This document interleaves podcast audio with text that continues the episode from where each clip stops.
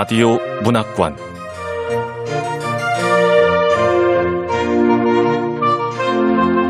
한국 단편 문학 특선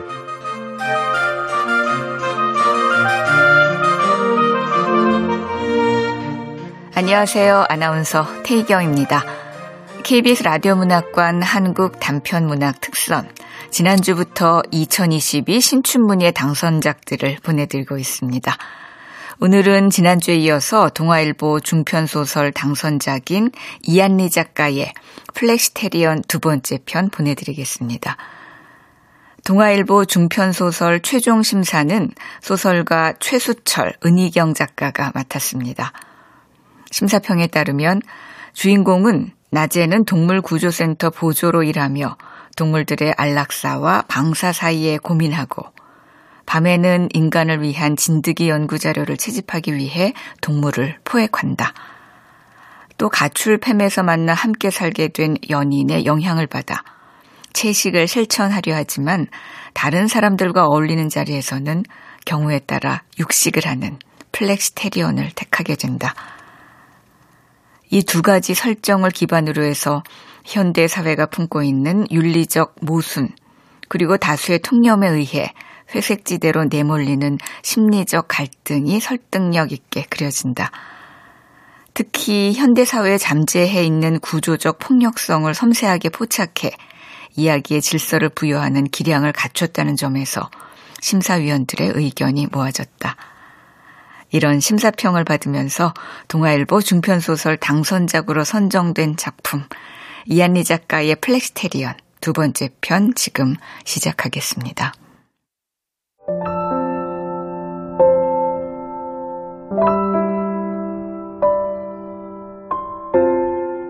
flexitarian 이안리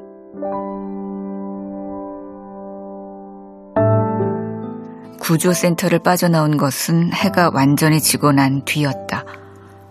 지호는 지상 주차장 계단을 내려오다 무언가 뒤를 잡아 끄는 느낌에 구조센터를 올려다 보았다.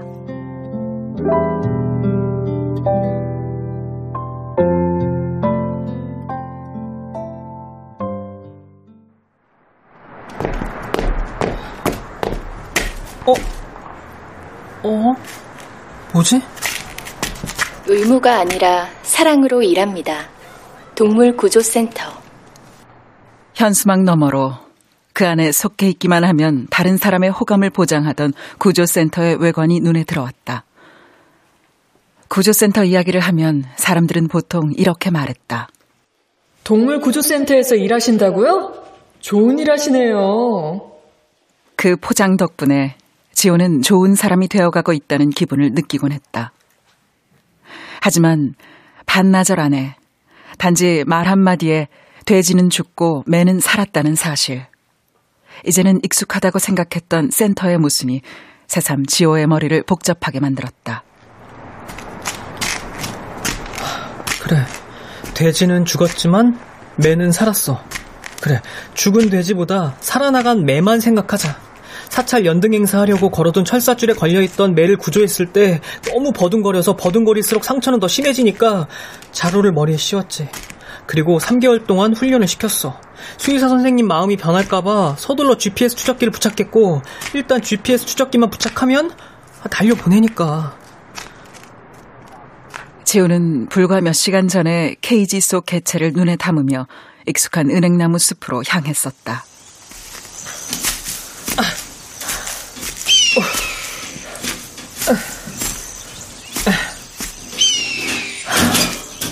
아, 여기 좋네. 이쯤에서 날려주면 되겠다. 네가 살던 곳이야. 이제 내가 해줄 수 있는 건 없어. 스스로 살아남아. 꼭!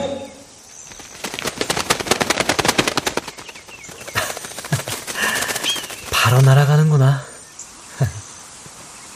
무거운 세 장이 쓰러질 정도로 움직이던 매는 두 사람이 말릴 새도 없이 바닥을 치고 해가 떠 있는 방향으로 날아올랐다.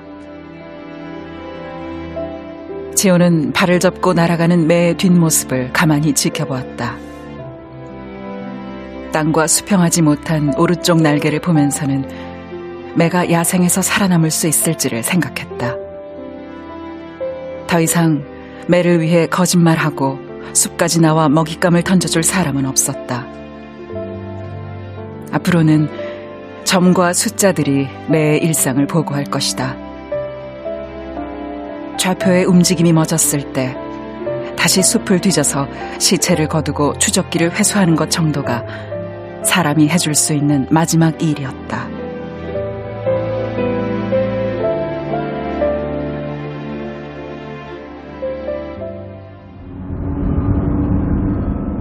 하나라도 살려서 다행이다. 네, 김 선생이 센터로 돌아오는 차 운전석에서 말했다. 지호는 잠시 눈길을 돌려 뒷좌석에 널브러져 있는 빈 세 장을 쳐다보았다. 이대로 보내도 괜찮은 거 맞겠지. 누나한테 괜찮다는 소리를 들으면 정말 괜찮을 것 같은데 전화 걸 용기는 나질 않아. 뭐 기다리는 전화라도 있는 거야? 아, 아 아니에요. 알지? 오늘 퇴근하고 똑같이 그 초등학교 앞으로 가면 돼. 김 선생님은 오늘도 같이 안 가세요? 이제 나 없어도 괜찮잖아. 물건은 그 사람 통해서 보내고. 네. 괜찮다는 말만 들으면 정말 좋을 텐데. 이런 상태로 아르바이트를 가자니 지호의 마음이 더욱 내려앉았다. 더는 구조센터 건물을 돌아보는 마음이 만족스럽지 않았다.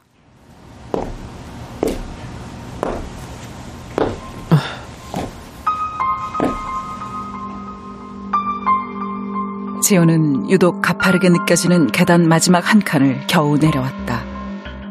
그리고 오토바이가 있는 쪽으로 어두컴컴한 주차장 구석으로 터벅터벅 걸어갔다.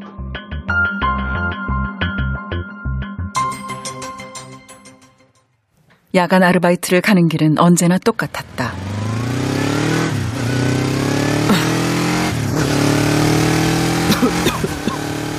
칼가게를 향해 달렸던 지방 도로를 되돌아가 어두침침한 시골길을 달리는 경로. 울퉁불퉁한 흙길에 들어서자 오토바이 바퀴에서 어김없이 자갈 튀는 소리가 들려왔다.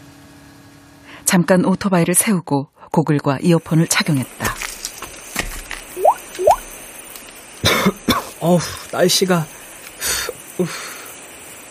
라디오 어플리케이션을 켜고 마지막 파일을 재생하자 몇 분 전에 녹음된 일기예보가 흘러나왔다. 오늘의 날씨입니다. 구름 낀 저녁이지만 밤사이 비 소식은 없겠습니다. 다만 점차 짙어지는 안개에 주의하시기 바랍니다. 너무 늦지 않게 작업 끝내고 집으로 돌아가야겠어.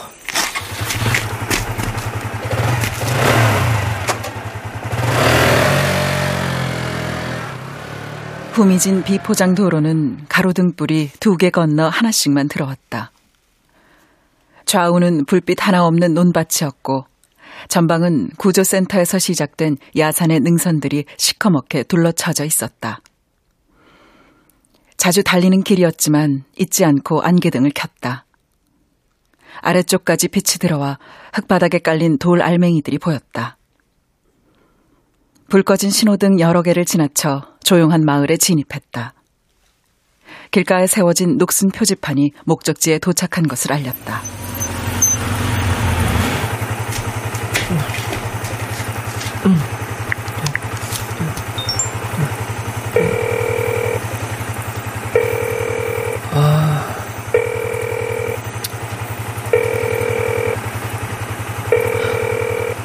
아, 동업자 아저씨는 왜 전화를 안 받아?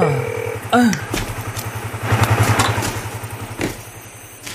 라이트를 끄고 오토바이에서 내리자 마주 서 있는 건물이 짙은 회색빛 실루엣으로 보였다. 약속 장소는 오래전 아이들의 발길이 끊긴 초등학교였다. 버려진 운동장 한편은 그나마 주민들이 키 작은 작물을 심어 밭으로 사용하는 듯 했지만 2층짜리 콘크리트 건물은 재활용이 불가능한 쓰레기처럼 완전히 방치된 채였다.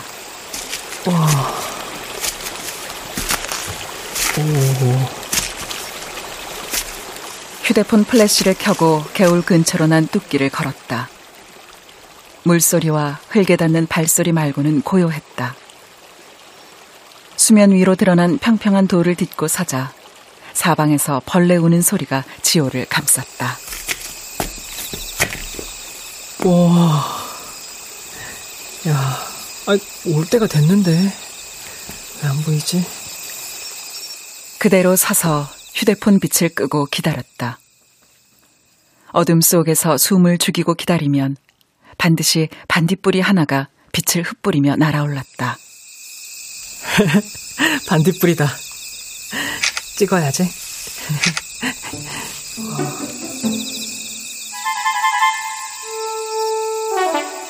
한 마리가 빛을 밝히면 근처 풀포기에서도 미세하게 빛이 반짝거렸다.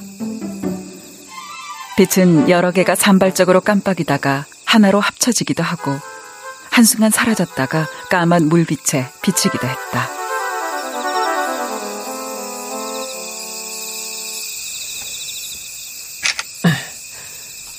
자, 우연히 반딧불을 발견하고부터 지호는 약속 시간보다 일찍 도착해 혼자 개울의 징검다리를 건넜다. 액정을 최대한 어둡게 한 다음 카메라에 불빛을 담았다. 그렇게 찍은 동영상을 시우에게 보내곤 했다. 처음 동영상을 받은 날, 시우는 같은 영상을 돌려보다가 휴대폰을 검색해 지호에게 보여줬다. 반딧불이는 엄청 오래 껍질을 벗고 또 엄청 오래 땅속에 머물러 있대. 성충이 될 때까지. 곤충들은 다 그렇지 않아? 얘들이 특히 그렇대. 그래야 똥꼬에서 제대로 빛이 나는 걸까? 지호는 그날 어둠 속에서 빛났던 시우의 웃음과 목소리와 휴대폰 액정에 돌아다니던 작은 불빛들을 종종 생각했다. 황록색 빛에 익숙해진 눈을 한동안 감았다 뜨면 멀리 산 위로 펼쳐진 하늘에도 보일 듯 말 듯 작은 별빛이 가득했다.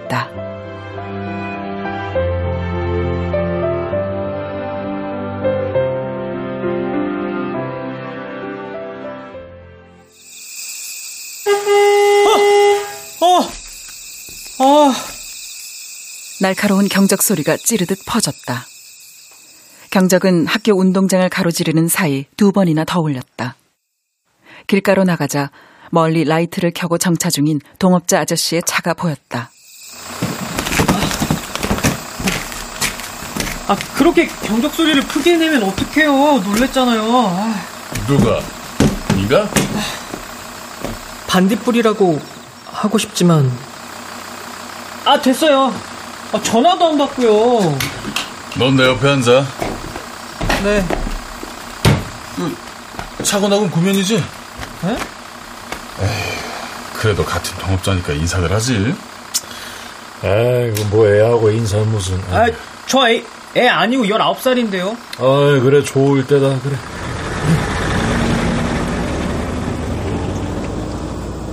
아저씨의 더블캡 운전석에는 그가 차군이라고 부르는 운전수가 앉아 있었다.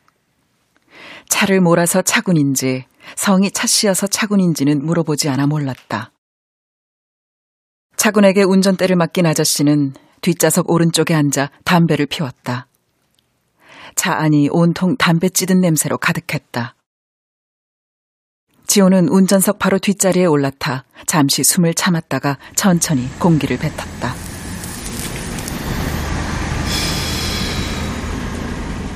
김 선생은 안 온다 하대? 꽁초를 창밖에 던지고 아저씨가 지호를 향해 고개를 돌렸다. 안 오는 거냐고 묻는 건지 안 온다 하더라는 말인지 정확히 이해가 되지 않았다. 지호는 입을 꼭 다물고 고개를 끄덕였다. 룸미러에 비친 아저씨만 보면 차 안의 실루엣은 마치 범죄 영화의 한 장면을 연상시켰다. 아래 위 모두 검정색 옷을 입은 아저씨는 쩍 벌린 다리 사이에 기다란 엽총을 끼고 있었다. 아이고 형님 총 좀 내립시다 에? 애 무서워하잖아요 아니, 왜 그래? 좋은 일 하러 가는데. 좋은 일. 좋은 일이 되게 만들어야죠.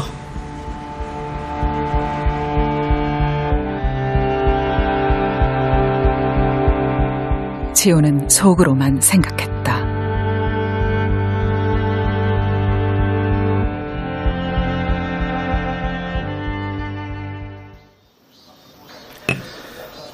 이거 정말 좋은 연구거든?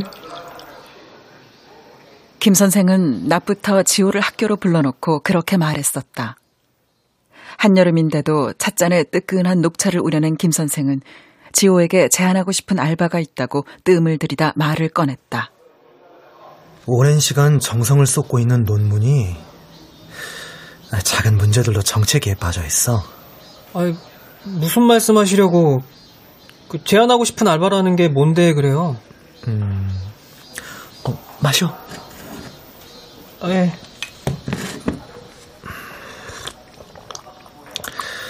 아, 그게 말이야. 내 논문이 신종 감염증하고 진드기를 연결 지은 거야. 산짐승이 밭에 내려왔을 때 가죽에 붙어 살던 매개 진드기가 인간의 서식지로 이동하거든? 음. 아, 근데 이 마지막 연결고리만 찾으면 결과가 나올 것 같은데.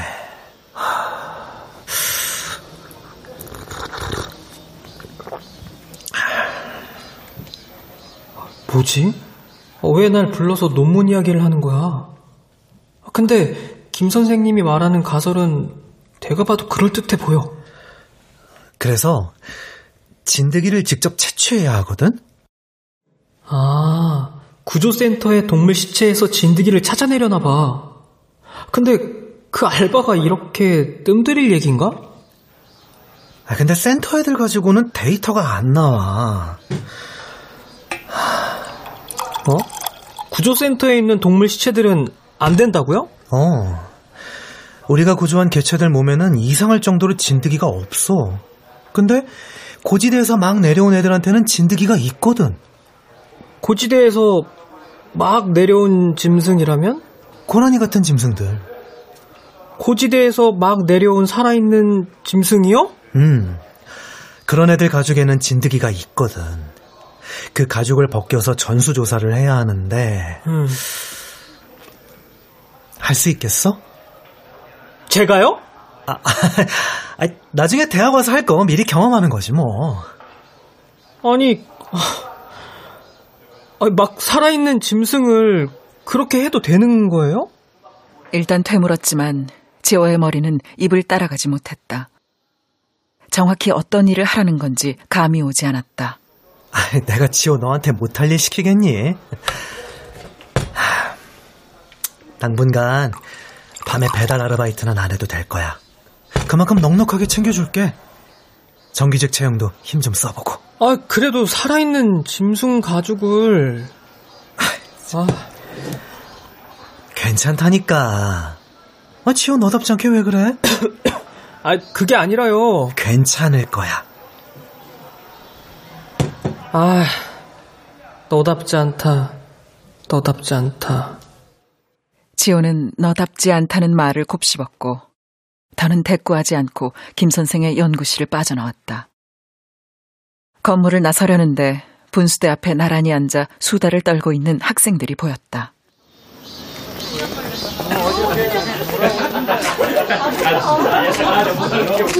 아유, 다들 신났냐? 아. 걱정 없이 누워서 웃고 떠드는 모습에 왠지 심술이 났다. 사람이 없는 벤치를 찾아 걸어가면서 지호는 걸리적거리는 쓰레기를 걷어차고 시우에게 전화를 걸었다.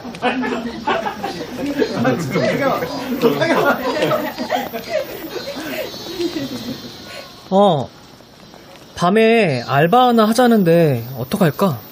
알바? 어떤 알바? 아, 돈은 배달 일보다 훨씬 많이 준다는데 어떻게 할지 모르겠어서 지금 김 선생님네 학교인데 빨리 대답해줘야 할 것 같기도 하고 그러니까 무슨 일 하는 건데? 어? 아, 아, 그, 그, 그, 그 뭐, 뭐, 수의학과 사람들은 다들 하는 모양이던데. 이거 하고 나중에 센터에 채용되면, 채용되면 좋은 거 아닌가? 좋은, 좋은 거겠지? 선생님처럼 돈 받고 일하면서 학교수, 학교도 다닐 수 있잖아. 그니까 하고 싶다는 거야? 하기 싫다는 거야? 대답이 바로 떠오르지 않았다. 지호는 그 뒤로도 시우가 묻는 말과 상관없는 말만 늘어놓다가 전화를 끊었다.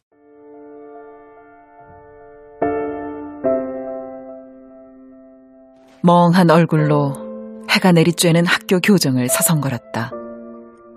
하고 싶지 않았지만 바로 대답하지 못한 이유를 걸으면서 천천히 생각하려고 했다.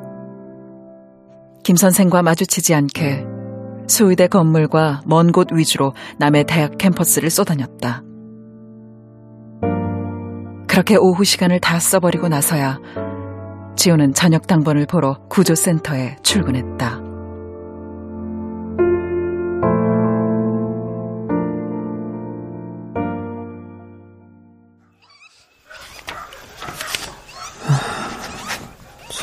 여기서 이번 문제는 음... 동물 울음소리가 들리는 텅 빈 사무실이 오히려 편했다. 검정고시 문제집을 꺼내 몇 문제 풀어보고 하루 동안 구조센터에 들어오고 나간 동물 장부를 살펴보다가 지호는 자기도 모르는 사이에 김 선생의 데스크톱 컴퓨터를 켜서 논문 파일을 찾아보고 있었다. 아, 어?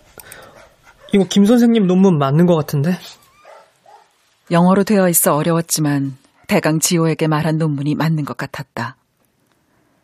페이지마다 다른 종류의 진드기와 동물 가죽 사진이 첨부되어 있었다. 형체를 알 수 없는 이미지만 계속 들여다봐서 그런지 속이 거북했다.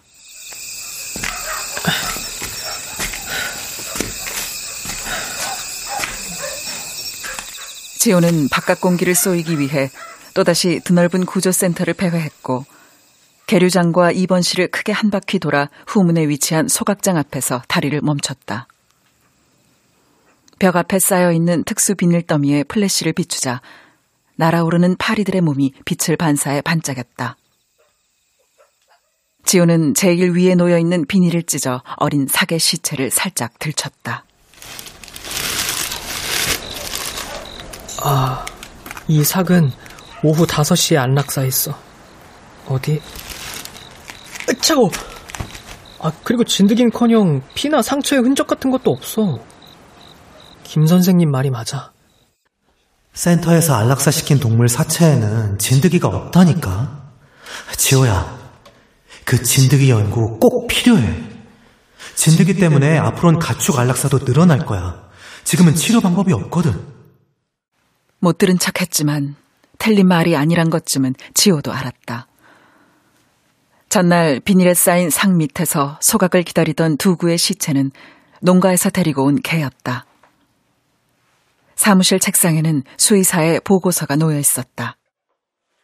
진드기에 의한 인간 감염의 위험성을 사전 차단하기 위해 개들을 고통과 스트레스로부터 해방시키기 위해 안락사 조치한다. 결국 좋은 일이 되는 거잖아. 좋은 일, 좋은 사람? 그래, 좋은 일이니까 괜찮아. 그런 말들에 기대어 지호는 살아있는 짐승의 가죽에서 진드기를 찾는 일이 가능해졌다.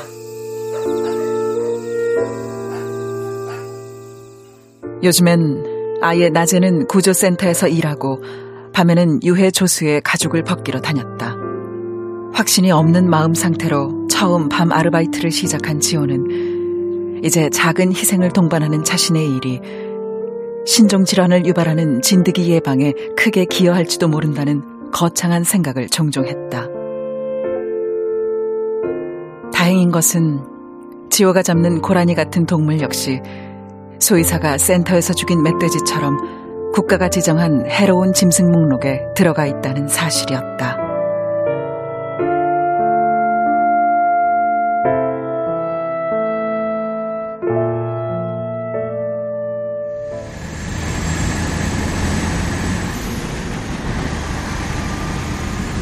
산촌으로 올라갈수록 가로등은 줄고 하늘은 점점 더 어두워졌다.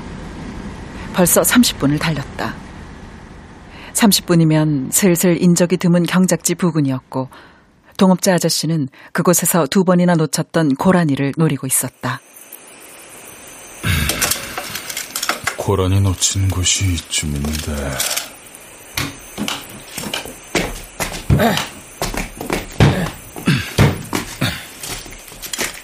지호는 차문을 열고 서치라이트 전원을 켰다. 빛이 레이저처럼 목표를 찾아 꿈틀거렸다. 그러다 지호의 실수로 강렬한 빛이 마주오는 차의 전면 유리를 통과했다. 야, 이씨! 사고 날 뻔했잖아, 이씨! 죄송합니다. 선배 죄송합니다. 으이씨! 다음에 또 그래. 가만 안 둔다, 진짜. 으이씨. 놀랐겠지? 아, 죄, 죄송합니다. 저 때문에. 아이씨, 너구리가 놀라서 도망갔으면 안 되는데. 지호는 그렇게 말하자마자 아저씨가 걱정한 쪽이 상대 운전자가 아니라는 것을 눈치챘다. 아저씨는 밭을 보며 이야기했고 차구는 미등만 켠 채 도로변에서 가장 은밀한 지점을 찾았다. 다시 지호의 서치라이트가 멀리 채소밭 위를 가로질렀다. 저건 뭐지? 어? 왔나봐요. 아저씨의 음성과 동시에 지호는 밭에서 순간적으로 반짝이는 물체를 발견했다. 빛을 반사한 물체가 김 선생이 연구하는 개체의 눈이 맞는지 확인이 필요했다. 지호는 최대한 소리가 나지 않게 차문 손잡이를 당겼다. 예민하게 빛의 각도를 유지하면서 발 한쪽을 땅에 디뎠다. 그때 다시 한번 빛을 받은 안광이 반짝이는가 싶더니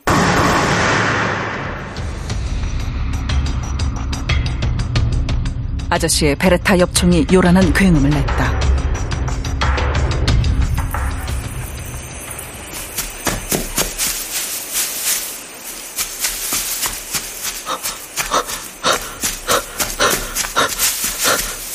지우는 거듭 안광이 반짝였을 때 어쩌면 고라니가 아닐지도 모른다고 생각했었다. 쓰러진 무언가를 향해 달려오는 내내 그 예감을 떨쳐낼 수 없었다. 밭은 헤드랜턴이 아니면 아무것도 보이지 않을 만큼 어두웠다. 어, 피 냄새가 달라. 어. 센터에서 맡아온 냄새와는 어딘가 다르다는 느낌 때문에 지호의 팔다리 털이 바짝 섰다. 흔적을 따라간 땅에 정신없이 찍혀 있는 발자국이 보였다.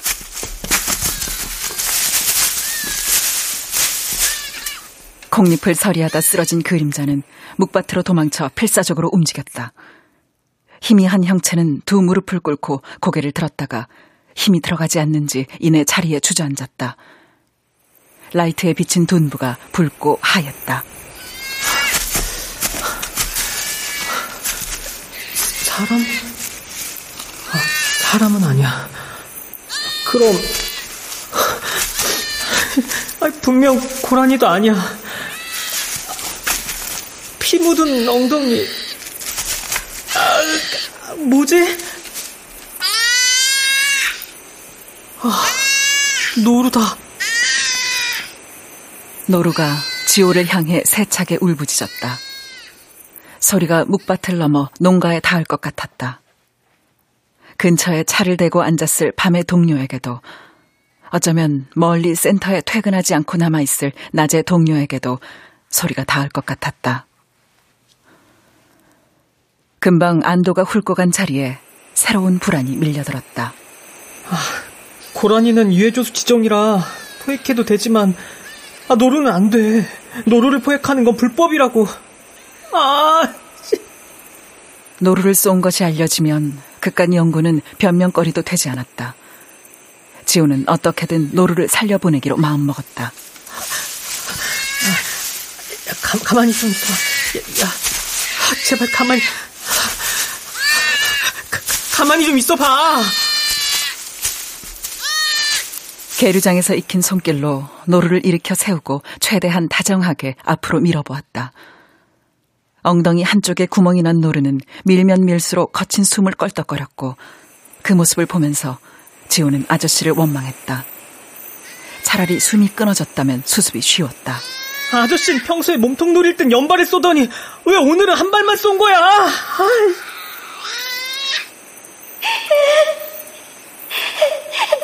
나를 죽여줘.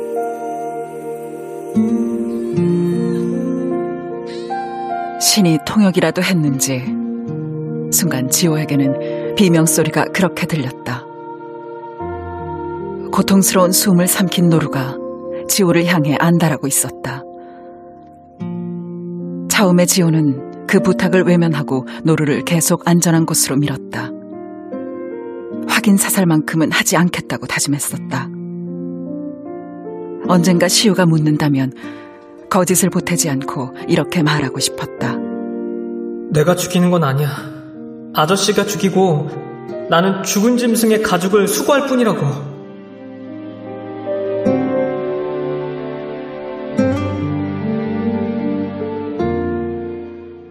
박달나무 가지로 노루의 머리를 내리친 건 그러니까 아무도 모르는 일이 될 거였다.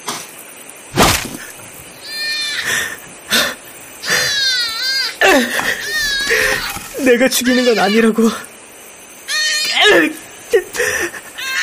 아저씨가 죽이고 넌, 난 가죽만 수거하는 거야. 눈을 질끈 감고서 몇 차례 더 머리를 강타했다. 노르는 바닥이 진동할 정도로 다리를 움직이며 지호를 올려다보았다. 박달나무보다 더 단단한 것을 찾아야 했다. 흙이 손톱 사이로 파고들 때까지 바닥을 쓸어보았지만 손에 잡히는 것은 돌멩이와 가느다란 나뭇가지 뿐이었다. 닥치는 대로 날카로운 물체를 찾아 헤매던 지호의 손이 어느새 가방에서 새 칼을 빼들었다. 지호는 떨리는 손으로 노루의 목덜미를 잡았다. 빨리, 빨리. 아, 잠깐. 빨리. 빨리 끝내줄게. 빨리. 음. 음. 칼끝이 뼈마디에 스치는 소리가 들렸다. 불쾌한 감각이 파열음을 비집고 손에 스며들었다. 노루의 눈동자가 짧은 호흡과 함께 돌아갔다. 그 모습에 김 선생의 얼굴이 불현듯 떠올랐다. 꼭 유해 조수가 아니더라도 일단 가죽은 확보해. 초점을 잃은 지호의 눈동자가 흔들렸다. 손만은 습관이 밴 것처럼 꼬리를 자르고 발목을 동그랗게 돌려 가죽을 벗길 준비를 하고 있었다.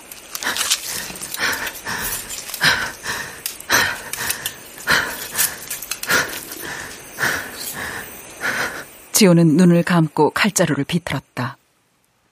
내장을 비우려면 항문을 절개하고 배까지 길을 내야 했다. 손잡이를 잡고 힘주어 아래로 칼을 그었다. 그때 칼이 스친 몸통에서 뿌연 액체가 떨어졌다.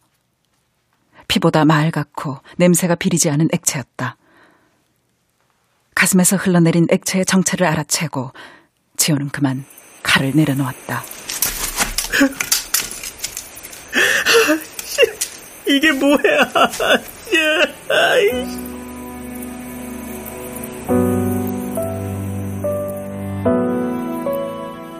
눈에서 눈물이 흘러나왔다. 이미 잘려나간 가죽만 허겁지겁 지퍼백에 담았다. 거대한 불안이 다시 지호의 전신을 잠식했다.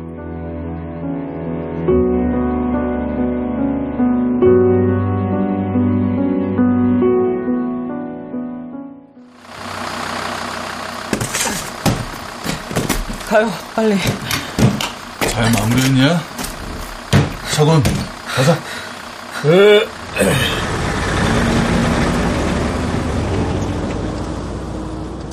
지퍼백의 부피가 평소보다 작았다. 지호는 연구에 유효할 만큼의 가죽을 담아오지는 못했지만 대신 목소리에다 조금 전에 느낀 감정을 고스란히 담았다. 노루였어요. 뭐? 너구리가 아니고? 노루는 쏘면 안 되잖아요. 어떡해요? 그리고 왜 한 발만 쏘셨어요? 엉덩이 노리고 쐈잖아요. 전에 엉덩이 쏠 때는 확실하게 두 발씩 쏜다고 했잖아요. 왜? 살아있든? 아, 아, 아니, 그건 아니고요. 그 알맹이 빠진 대화를 마지막으로 두 사람은 서로 말을 섞지 않았다. 세 사람이 탄 차는 다시 어둡고 좁은 산촌의 내리막길을 천천히 내려가기 시작했다. 가로등이 켜진 곳까지는 또 30여 분을 그렇게 달려야 했다.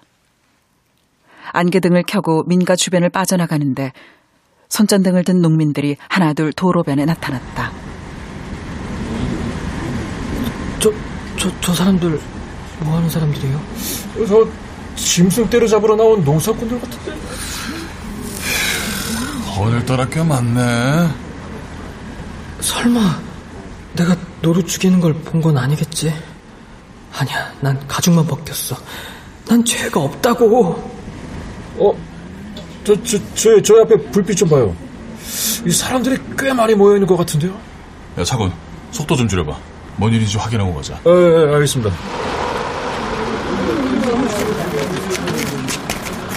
어, 뭐, 뭐야? 무슨 사람들이 이렇게 많아? 적지 않은 무리가 차 주변에 모여들었다. 지호는 목격자가 나타난 것 같은 노파심에 반대쪽으로 고개를 돌렸다. 방수포로 덮어둔 짐칸에는 반쪽짜리 노루의 가죽이 함께 타고 있었다. 뭐, 뭔 일이에요? 아유, 웬 총소린가 하고 혹시 군청에서 나온 사람들인가? 예, 예 비슷해요. 아, 그, 그 밭을 망치는 고라니가 있다고 해서. 짐칸에 뭐가 실려 있구만. 어, 그, 그 함부로 만져주세요. 아무것도 아니라니까요. 아이. 이 사람들 뭐 하는 사람들이야? 이 도둑놈 아니야? 아니에요. 뭐, 뭐가 이상하죠? 제가 열어볼게요. 아무것도 아니라니까요. 열지 마세요. 자, 절로 가요. 아이. 피피? 가시라고요. 짐승? 그, 이 사람들이 짐승을 잡았나봐요.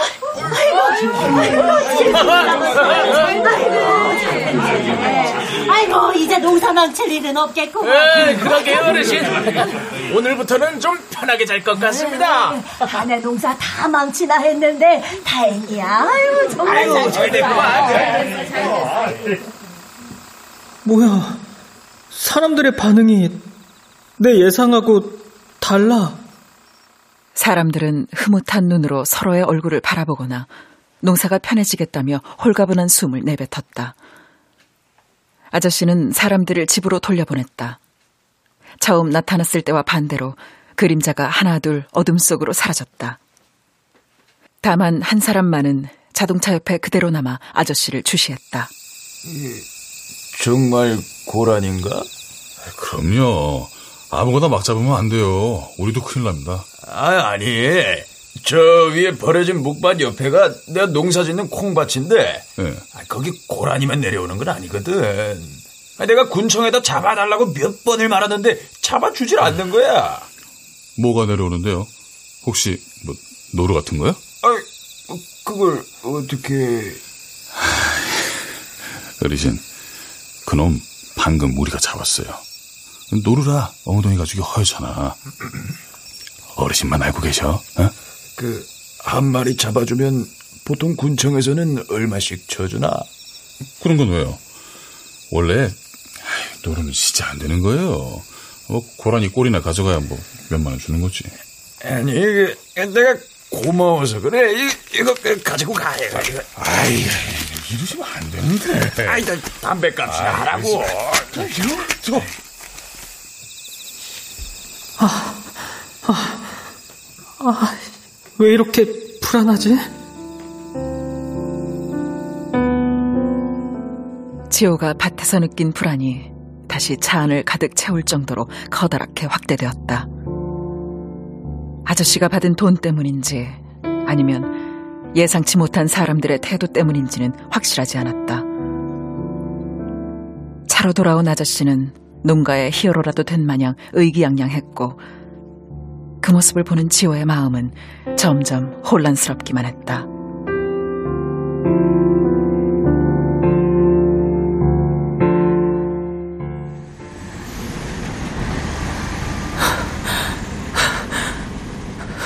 사람들한테도 따로 돈을 받아요? 농사 도와줘서 고맙다잖아. 그러니까 꼭 밀렵 같잖아요. 고라니도 군청에서 돈 주잖아. 어? 너도 김 박사한테 두당 10개씩 챙겨받는다면서. 좋은 게 좋은 거지. 뭘 그래. 자, 받아. 됐어요! 뭐 하자는 거야? 다 그러면 하니까 그러는 거 아니야? 다 그럴만 하니까? 아저씨가 신경질적으로 소리치고 돈을 주었다. 지호는 놀라서 몸이 움찔했다. 헤어지기 전 시우가 했던 말을 아저씨의 입에서 들을 줄은 몰랐다. 처음 밤 아르바이트를 마치고 돌아간 날에 시우는 몸을 바짝 붙이고 앉아 무슨 일을 하고 왔는지 따져 물었었다. 아이, 왜 그래? 너한테 나지 않던 냄새가 나. 어? 어, 아, 그, 오늘부터 수술실 일 돕는다고 했잖아. 거짓말이지. 아, 내가 왜 그런 거짓말을 하냐? 왜 한다고 했어? 아, 뭐! 뭐가! 하고 싶지 않은 것 같았는데, 알바 왜 맡은 거야? 예전처럼 그렇게 된 거야? 시우의 질문은 어느새 아르바이트를 넘어 두 사람이 처음 만났던 팸 시절을 향해 가고 있었다. 다툴 때면 시우가 한 번씩 꺼내는 레퍼토리였다. 시간을 거슬러 올라가면 그 끝에는 어김없이 형들을 따라 저질렀던 지호의 비행들이 나왔다. 그때 난 지호 네가 빚적 마른 노인들한테서 빼앗은 돈으로 산 음식이 싫어서 아지트를 자주 떠나 있었던 거야. 난 아직도 이해가 안 돼. 넌, 넌 그런 사람이 아니면서 왜 그런 짓을 한 거야? 그때는 어쩔 수 없이 형들이 시키는 대로 하는 거잖아. 또 왜 그러는데? 그 사람이 오늘 뭐 시켰어? 아, 그냥, 아, 그냥 연구 재료 때문에 칼 쓰는 거야. 아까도 말했잖아. 그랬지. 시우는 그렇게 말하고 몸을 돌리고 휴대폰을 만지작거렸다. 그리고 대화가 끊기고 나서 한참 뒤에 이 말을 했다. 너 그럴만 하니까 그랬던 거잖아. 네가 감당할 만 하니까. 둘은 각자 휴대폰을 보다 샤워를 했고 같은 공간에서 TV를 보다가 늦은 시간에 잠이 들었다. 자기 전까지는 분위기가 나쁘지 않았기에 지호는 그 말을 대수롭지 않게 여겼다. 시우가 집을 나간 건 그저 새로 하는 아르바이트가 마음에 들지 않아서인가 보다 생각했다. 그런데 시우가 했던 그 말. 너 그럴만 하니까 그랬던 거잖아. 시우가 했던 그 말을 아저씨에게도 들었다. 다 그럴만 하니까 그러는 거 아니야.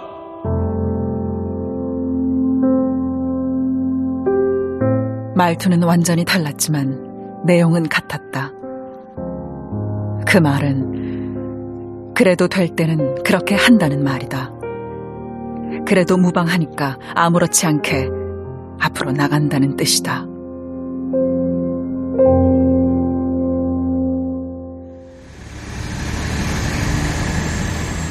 형님, 여기서 한 건 더 할까요? 어. 예, 알겠습니다. 어? 형님? 형님이라 부르고 총을 쏘는 이 상황 어디서 본 것 같은데. 차 유리를 통과해 허공을 밝히는 빛을 보면서 지호는 자신이 담당하는 업무 하나를 떠올렸다. 출근길에 본 영상에서 야산에 랜턴 조명을 켜놓고 노루를 사냥하던 남자가 외친 형님이 혹시 같은 사람이 아닐까 생각한 것이다. 아, 아 아저씨, 혹시 저 말고도 같이 일하는 사람 있어요? 있지. 그, 그 사람 돈 주고 동영상도 찍어요? 왜? 한번 찍어보려고? 해봐. 요새는 휴대폰 카메라로도 잘 나와. 그럼 내가 알바하는 모습도 카메라에 찍힌 거 아니야? 지호는 끔찍한 상상에 빠져들었다. 머릿속에서 구조센터의 수의사, 재활관리사, 자원활동가가 모두 모여 영상을 보고 있는 모습이 재생되었다. 갑자기 눈앞이 어질하면서 현기증이 났다.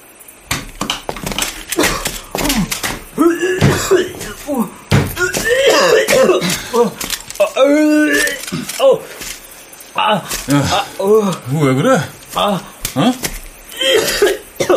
여기서? 건들지 마세요.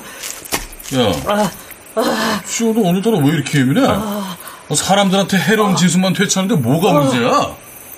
아저씨의 논리에도 맞는 구석이 있을지 몰랐다. 그에게는 이미 환호를 보내는 사람들이 있고 오전에 본 영상의 댓글도 분위기가 생각보다 나쁘지 않았다. 그래도 지호는 아저씨를 향해 나를 세웠다. 왠지 그렇게 하지 않으면 안 될 것 같았다. 해로우면 사람도 쏘시겠어요? 쏴본 적 있으세요? 그냥 투정이었다. 그러지 않아도 복잡한 하루를 보냈는데 갑자기 시우와 똑같은 말을 꺼낸 아저씨에게 튀어나온 반항 같은 거였다. 그런데 새가 마찰하는 소리가 들리더니 아저씨가 엽총을 치켜 올려 총구를 흔들었다. 총구가 지호를 향했다. 어, 어, 어, 어, 아, 아저씨! 아, 저, 저기, 어. 지호는 깜짝 놀라 점퍼 주머니에 손을 넣었다. 손을 더듬거리자 칼집에 꽂힌 칼이 만져졌고 지호는 반사적으로 그 생각을 해냈다는 사실에 훨씬 더 놀랐다. 그때 바로 앞에서 총알이 발사되는 압력이 가해졌다. 갑자기 멍해진 귀에서 지금껏 들어보지 못한 이명이 들려왔다. 지호는 뺨에 흐르는 물이 땀인지 피인지 자각하지 못하는 상태로 뛰기 시작했다.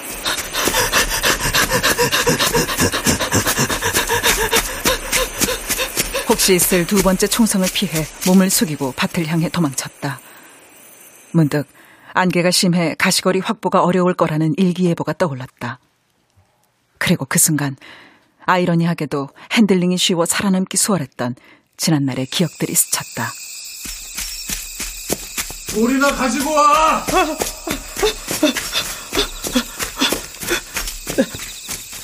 저 멀리에 쓰러져 바둥거리는 그림자가 있었다.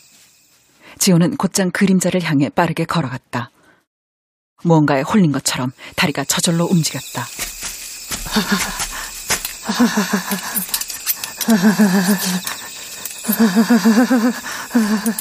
그림자의 꼬리를 자르려는데 차에서 소환되어 버린 시우의 말이 다시 떠올랐다. 생각해보면 시우가 그린 만화 속 돼지도 비슷한 말을 했었다. 나는 당신 같은 사람을 잘 알아. 넌 그런 사람이 아니면서 왜 그런 짓을 한 거야? 난 너 같은 사람을 잘 알아. 난 널 알고 있어. 괭이를 든 돼지의 대사가 시우의 목소리로 지호의 머릿속을 떠다녔다.